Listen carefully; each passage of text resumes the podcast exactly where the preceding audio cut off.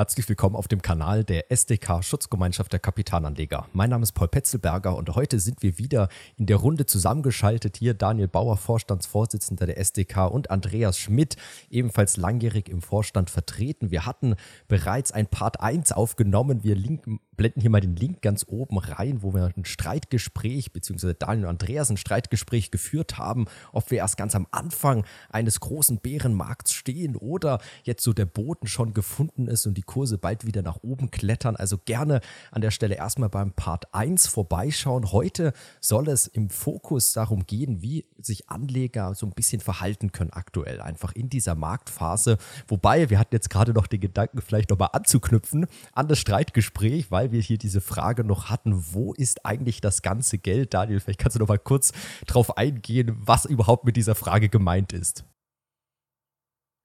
Ja, ähm, wir hatten ja im letzten Jahrzehnt eine Niedrigzinspolitik. Die Notenbanken haben weltweit sehr, sehr viel Geld in die Märkte gepumpt, haben Staatsanleihen ähm, zurückgekauft. Das heißt, es äh, ist jetzt sehr, sehr viel Geld im Markt. Jetzt stellt man sich natürlich die Frage, wo ist das ganze Geld?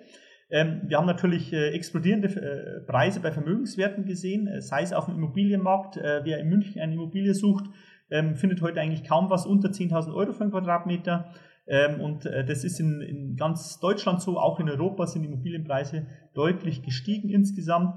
Ähm, da ist natürlich viel, viel Geld reingeflossen. Ähm, dann natürlich auch die Aktienmärkte äh, haben sich deutlich verteuert. Auch viele Unternehmensübernahmen. Äh, wenn man sich die ein oder andere Bilanz eines Unternehmens ansieht, äh, sieht man sehr, sehr viele immaterielle Vermögenswerte. Das heißt, hier hat man viel ja, Geld, das auf dem Papier vorhanden ist wo sich aber die Werthaltigkeit jederzeit ändern kann. Äh, wenn die Aktienmärkte fallen, dann werden sich auch die äh, immateriellen Vermögenswerte äh, der Unternehmen oder in den Bilanzen der Unternehmen wieder in Luft auflösen.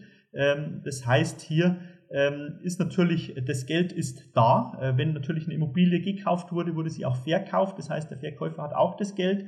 Ähm, da ist es jetzt erstmal im Markt, aber äh, die Konsequenz daraus, äh, beziehungsweise ein Teil wird ja aktuell absorbiert durch die höhere Inflation. Das heißt, die Preisniveaus über alle Güter hinweg, über alle Dienstleistungen steigen. Ähm, das heißt, man kann sich heute auch nicht mehr so viel mehr äh, kaufen als vorher, auch wenn man vielleicht mehr Geld hat, da eben die Preise gestiegen sind. Und ähm, in den nächsten Monaten wird dann wahrscheinlich die Notenbank den Geldhahn zurückdrehen und dann wird auch wieder einiges Geld dem Markt entnommen werden. Ja, Andreas. also da tue ich mich schon ein bisschen schwer, weil bisher war das Quantitative Easing, die Zurücknahme der äh, Geldschwemme noch nicht spürbar, äh, noch, auch noch nicht so richtig da. In China, in Europa, in den USA wurde und wird weiter tendenziell Geld in den Markt gepumpt.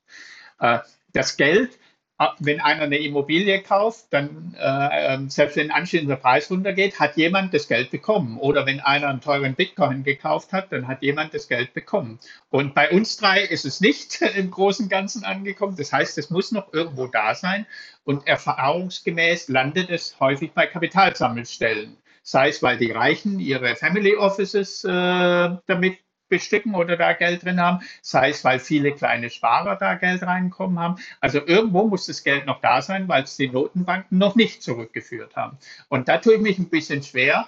Äh, wenn ich bei meinen Unternehmen reinschaue, in Europa, haben viele eine Netto-Cash-Position. Ich weiß nicht, wie es, äh, Daniel, du hast einen breiteren Blick, vielleicht wie sieht es zum Beispiel in Amerika aus oder ähnlichem. Ähm, aber ich glaube, dass wir einiges an Übernahmen sehen werden, weil die Unternehmen einiges an Cash-Positionen noch da haben und vielleicht schon immer was kaufen wollten und jetzt eben das Ganze 30, 40 Prozent billiger bekommen können. Ja, in den USA, glaube ich, schaut es ein bisschen anders aus. In den USA gab es deutlich mehr Aktienrückkäufe in den letzten Jahren, die teilweise auch über äh, neue Schulden finanziert wurden. Ähm, aber natürlich, äh, die, die, Kernindustrie ist gesund, äh, haben gute Eigenkapitalquoten, ähm, die wird nicht scheitern. Wo, wo es natürlich einige ähm, Unternehmensinsolvenzen geben wird. Das ist aber ganz normal. Das ist im Markt der, der neuen, also der jüngeren Unternehmen, die im Bereich Digitalisierung etc. unterwegs waren. Da haben wir auch schon die großen äh, Kursabstürze gesehen, sei es bei äh, Zoom, bei Peloton etc., bei Netflix. Ähm, da wird es natürlich nochmal eine, eine Auswahl geben. Da werden nicht alle überleben, da wird der eine oder andere wird übernommen werden, der wird vielleicht einen eigenen Turnaround hinlegen, wenn er das Geschäftsmodell nochmal anpasst, beziehungsweise wenn er ähm, nochmal an frisches Geld kommt, sofern er noch welches benötigt fürs weitere Wachstum. Und ähm, ja, dann wird es auch das eine oder andere Unternehmen geben, das aus dem Markt ausscheidet. Und was äh, ich aber ähm, hier, hier glaube, die, das Geld entziehen, äh, wie, wie funktioniert denn das? Das muss man, glaube ich, mal diskutieren. Wenn die Notenbanken jetzt Geld in den Markt gepumpt haben, ähm, du hast es gesagt, dann hat es ja jemand anderes bekommen. Immer wenn jemand sich verschuldet hat bei einer Bank, eine Immobilie gekauft hat oder Bitcoin, dann gibt es ja auch einen Verkäufer. Ähm, das heißt, das Geld ist erstmal im Markt, das zu entziehen wird schwierig. Äh, gerade Stichwort Quantitative Easing, das heißt, den, den, äh, das Rückfahren der Anleihenkäufe von Staatsanleihen, Unternehmensanleihen, die ja teilweise von Notenbanken gekauft wurden und immer noch werden, ähm, das wird, glaube ich, der erste Ansatz sein. Ähm, in Europa ist das, glaube ich, schwieriger als in den USA, denn wir haben äh, nicht so eine integrierte Wirtschaft äh, wie in den USA. Das heißt, was passiert denn da? Ähm, wenn man jetzt verzichtet, spanische, deutsche, französische Anleihen zu kaufen, dann werden die Renditen hochgehen. Da ist der nächste Punkt schon, kann sich das Europa oder die Eurozone überhaupt erlauben? Ich glaube in Deutschland ja. Wenn die zehnjährige Staatsanleihe wieder mit 3% verzinst wird, das, sollte das kein Problem sein. Kurzfristig wahrscheinlich auch in den anderen Ländern nicht. Warum? Ähm, die Anleihen werden ja nicht alle heute und morgen fällig, sondern die haben meistens eine, eine Laufzeitstruktur je nach Land von 5,5 bis über 10 Jahre Restlaufzeit, durchschnittliche Restlaufzeit. Das heißt, in Frankreich sind sie sogar länger finanziert eher als in Deutschland. Die haben auch länger laufende Online draußen. Die Deutschen äh, sind eher so im, im, bei den Langlaufern mit den Zehnjährigen dabei. Äh, das heißt, ähm, da hat man schon noch Zeit als Notenbank, äh, bevor der Staat äh, in die Insolvenz rutscht, weil er muss ja nicht sofort auf alle, äh, auf die gesamte Verschuldung die höheren Zinsen zahlen. Nein, er, hat, er profitiert jetzt noch von den äh, ja, zehnjährigen Niedrigzinsen in den nächsten Jahren. Ähm, da kann die EZB eigentlich ein bisschen ähm, unbesorgt erstmal drauf. Wenn ich, wenn ich einwerfen darf, ist der Staat auch der Inflationsgewinner, weil er natürlich seine Verschuldung künstlich inflationiert oder deflationiert quasi und damit eigentlich äh, übersteigende Löhne, höhere Einkommenssteuer, höhere Umsatzsteuerzahlungen und ähnliches ein Inflationsgewinner ist. Das heißt, wenn äh, gestern hatte Lindner gesagt, wir haben 40, 30 Milliarden oder 40 Milliarden mehr Ausgaben äh, in Deutschland für Zinsen rechnet er in 23, hat er aber nicht erwähnt, wie viel höhere Einnahmen er haben wird äh, über die Inflation und die höheren Lohnsteuereinkommen und über die höhere äh, Einkommensteuereinkommen. Ja, aber das ist, glaube ich, sehr kurzfristig gedacht, weil wenn du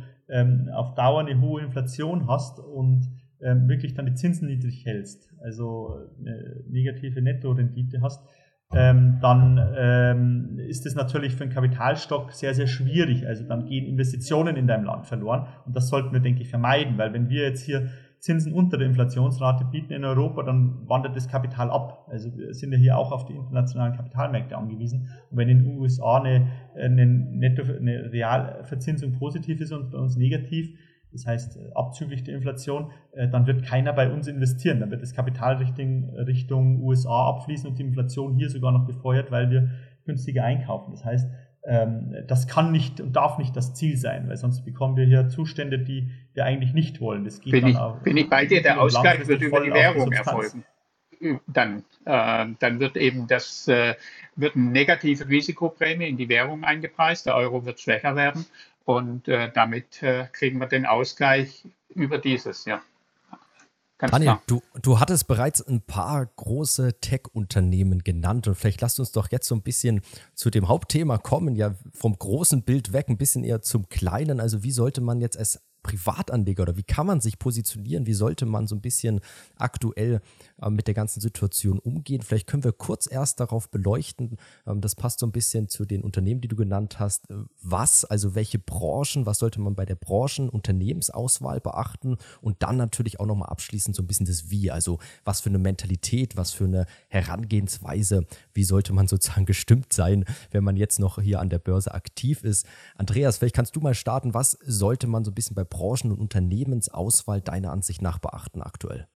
Also für mich grundsätzlich in unsicheren Zeiten natürlich mehr denn je erste Qualität, eine Marktstellung, die erlaubt Preise überzuwälzen. Ähm, dann äh, bin ich mir nicht sicher, ob Öl und Gas eine Zukunftsbranche ist. Ähm, Kann es eigentlich nicht sein aus äh, klimapolitischen Gründen.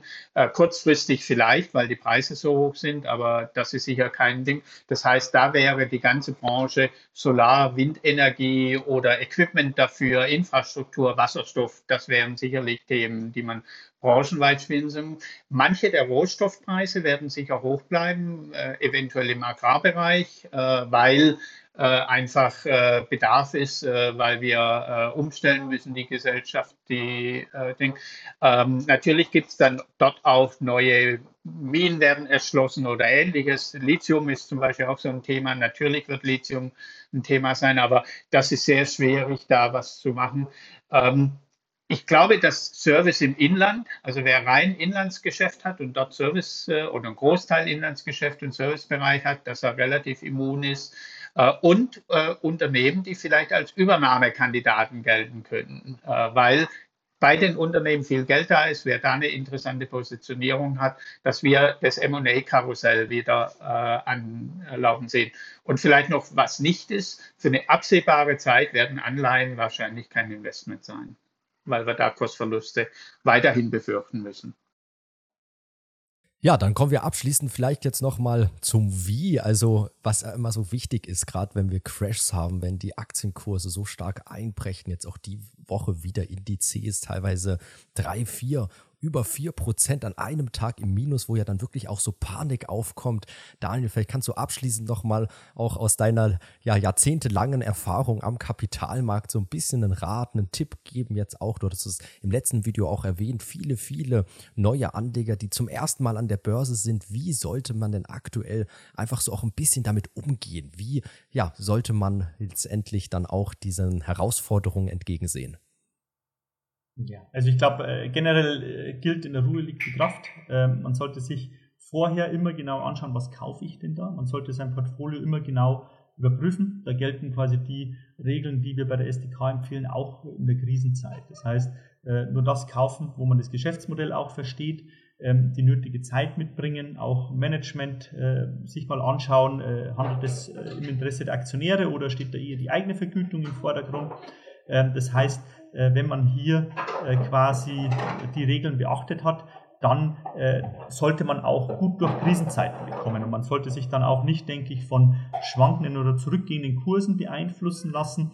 Ähm, wenn man zum Beispiel einen Sparplan laufen hat, glaube ich, wäre es ein Fehler, wenn das Unternehmen eine hohe Qualität hat, ähm, jetzt einfach den Sparplan einzustellen, weil man soll natürlich auch kaufen, wenn die Kurse günstig sind und nicht nur, wenn sie teuer sind. Ähm, und äh, dass die Börse nicht nur eine Einbahnstraße ist und nach oben geht, äh, das ist ganz klar. Das äh, muss man eigentlich, wenn man an der Börse aktiv ist, auch wissen. Ähm, die Verluste können auch mal 50, 60 Prozent betragen bei einzelnen Werten, sollten aber natürlich, außer es kommt zur totalen Krise, wovon ich jetzt nicht ausgehe, ähm, sollten aber natürlich immer auf einzelne Werte beschränkt sein. Das heißt, wenn man dann auch breit diversifiziert, nicht nur auf eine Aktie alles setzt, ähm, dann dürfte man auch äh, diese äh, Verluste ähm, beschränken können im Depot. Und wer eben die Zeit nicht dafür hat, dass er sich so ein aktives Depot zulegen kann ähm, und das auch quasi mit äh, monitoren kann, äh, neben seinem normalen Beruf, äh, der sollte sich tatsächlich überlegen, dazu raten wir auch immer, ähm, Richtung ETF zu schauen, dass man sich äh, zwei, drei ETFs ins Boot legt. wenn man einen MSCI World ETF im Depot hat, dann hat, hat man da schon relativ viel abgedeckt und dann ist man auch nicht so stark im Minus, wie wenn man jetzt nur vielleicht äh, auf eine Aktie wie Netflix oder Peloton gesetzt hat. Das heißt, ähm, diversifizieren über die Branchen hinweg, äh, über Länder hinweg, über Währungsräume hinweg ähm, und dann wirklich nur das kaufen, was man auch versteht. dann kann man auch so eine Krise normalerweise gut überstehen. warum? Es mögen einzelne Märkte, wie zum Beispiel Japan, ähm, es sei erwähnt, es gibt tatsächlich, dass sich ein Index äh, nicht wieder erholt von dem Crash, ähm, dann oder über Jahrzehnte nicht äh, erholt. Ähm, dann kann man das aber auch gut wegstecken, wenn man eben ein breit diversifiziertes Portfolio hat, wo man eben auch in verschiedenen Ländern aktiv ist. Und viele Unternehmen sind ja heute allein schon diversifiziert, weil sie eben international aufgestellt sind dann äh, hat man mit so einem breit diversifizierten Portfolio eigentlich auch keinen Grund, dass man jetzt hier nicht äh, mehr ruhig schlafen kann. Und dann sollte man äh, auch ruhig bleiben, denke ich. Und äh, wenn man einen Sparplan hat, auch weiter, den weiterlaufen lassen. Ähm, und wenn man äh, Geld zum Nachkaufen hat, vielleicht auch mal, ähm, wenn die Märkte wieder einen neuen Tiefstand erreichen, kann man dann auch wieder ähm, teilweise neu investieren, um dann, wenn es nach oben geht, auch wieder davon zu profitieren und eben günstigere Einstandskurse hat, wenn man jetzt vielleicht vor zwei Jahren oder was nur äh, an der Börse angefangen hat. Das heißt, hier gelten die ganz normalen Regeln wie immer auch und äh, jede Krise ist auch eine Chance für diejenigen, die gern äh, Stockpicking betreiben. Ähm, das mache ich ja auch sehr gern. Äh, das heißt, äh, in solchen Krisen werden auch Unternehmen, die 1A sind, die eine super Bilanz haben, ähm, die eine geringe Verschuldung haben, eine super Eigenkapitalrendite, die werden dann meistens auch mit abgestraft und da hat man dann auch die Chancen, dass man dann quasi äh, außergewöhnliche Gewinne dann über marktliegende Gewinne äh, in Zukunft dann erwirtschaftet, indem man eben diese Chancen dann auch wahrnimmt. Daniel, Andreas, vielen Dank. Ich glaube, damit ist die Sache doch ganz gut abgerundet an der Stelle und vielleicht können wir auch mal kurz ein bisschen Eigenwerbung für die SDK machen. Daniel, du hast es ja auch schon formuliert, dass das so Thesen sind, die uns auch als Aktionärsgemeinschaft eine der größten einfach ganz, ganz wichtig sind. Schaut doch mal vorbei einfach und überlegt euch, ob ihr vielleicht auch Mitglied werden wollt bei uns. Wirklich überschaubare Kosten, sage ich jetzt mal. Und da hat man wirklich so ein rundum Paket, also auch die kostenlose Rechtsberatung ja auch bei Fällen, wenn es Insolvenzen auch geben sollte etc., wo wir eben auch zur Seite stehen, aber eben auch mit vielen, vielen Aktionen, Unternehmenspräsentationen und natürlich auch unserem YouTube-Kanal. Da freuen wir uns wie immer sehr über einen Like, wenn ihr unseren Kanal abonniert. Andreas und Daniel nochmal vielen Dank für euer Statement zur aktuellen Lage. Danke. Bitte schön. Schönen Tag und stay cool bei der Hitze in den Börsen und draußen.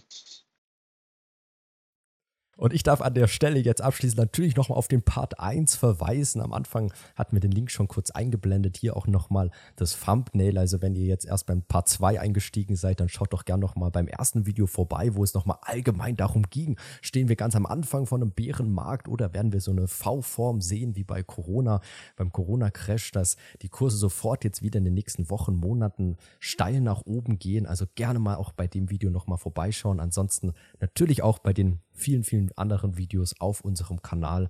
Bis zum nächsten Mal.